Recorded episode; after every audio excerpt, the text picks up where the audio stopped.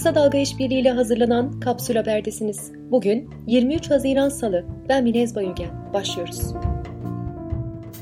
Cuma günü Türkiye'nin çeşitli kentlerinden yürüyüşe başlayan 58 baro başkanı Ankara girişinde polisin sert müdahalesiyle karşılaştı. Baro başkanları ve avukatlar AKP'nin avukatlık yasası ve baroların yapısına yönelik müdahale hazırlığına karşı Savunma Yürüyor adlı yürüyüş başlatmıştı.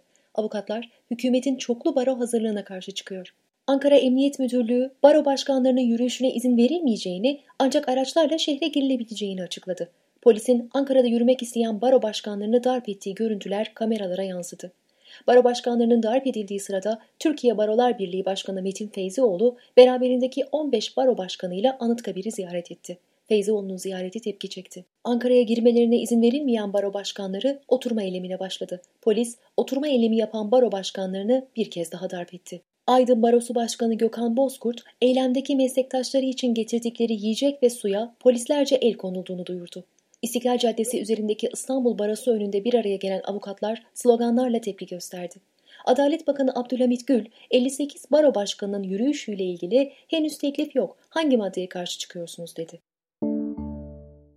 CHP'li vekil Gamze Akkuş İlgezli'nin hazırladığı rapora göre 2019 yılında savcılıklara yapılan ihbar sayısı %118 artışla 176.380 oldu. Bursa'nın Kestel ilçesinde yaşanan selde 5 kişi hayatını kaybetti, kaybolan bir kişi aranıyor.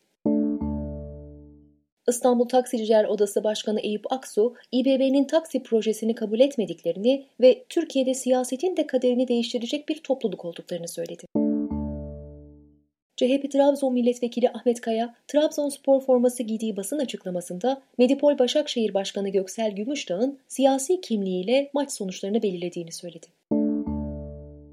Adli Tıp Kurumu'nun meclise gönderdiği ölümle biten 34 obezite ameliyatına ilişkin raporda ölümlerde hem teşhis hem de hekim hatasının ciddi oranda etkili olduğu tespiti yapıldı.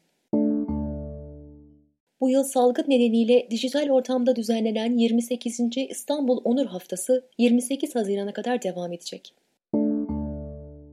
Sırada güncel COVID-19 verileri var. Bugünkü vaka sayısı 1212. Son 24 saat içerisinde 24 kişi hayatını kaybetti. Böylece toplam vefat sayısı 4974'e yükseldi.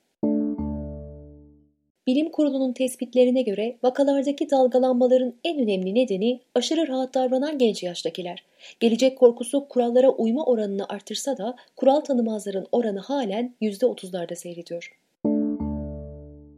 Dünya Sağlık Örgütü son 24 saatte tespit edilen yeni vaka sayısının 183 bini geçerek rekor kırdığını açıkladı. Yeni vakaların çoğu Amerika kıtasından. İstanbul'da salgın tedbirleriyle bir dönem azalan hava kirliliği oranı normalleşme süreciyle beraber %38 arttı.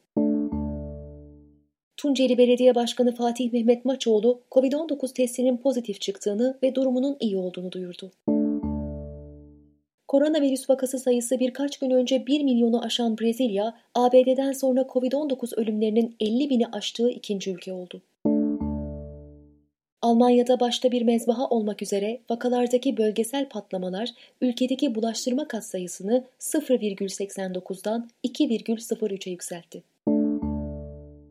ABD'nin eski ulusal güvenlik danışmanı John Bolton, Başkan Trump'ın Cumhurbaşkanı Erdoğan'a Halkbank'ın yargılandığı dava ile ilgili sözlerinin yargıya müdahale niteliği taşıdığını ve daha önce hiçbir başkandan böyle sözler duymadığını söyledi.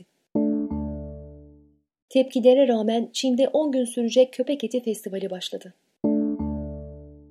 Vakıf Banka atanmasıyla maaş sayısı dörde çıkan Cumhurbaşkanı danışmanı Hamza Yerlikaya'nın milletvekili olduğu dönemde sporcu şeref aylığı düzenlemesinin mimarı olduğu ortaya çıktı. Yerlikaya 40 yaşından sonra başlayan ödeme takvimine göre 4 yıldır bu maaşı da alıyor. Dünyanın en büyük yatırımcıları arasında yer alan Jim Rogers, kripto para Bitcoin'in değerinin sıfıra ineceğini söyledi. 1 Temmuz'dan itibaren hesap ekstresi ve hesap özeti gibi bilgiler çoğu yabancı olan şirketlerin mail hizmeti yerine mobil bankacılık ve internet bankacılığıyla yollanacak. Günün sözüyle kapatıyoruz. Gaziantep Barosu Başkanı Bektaş Şarklı'ya müdahale eden sivil polis. Sen kimsin lan?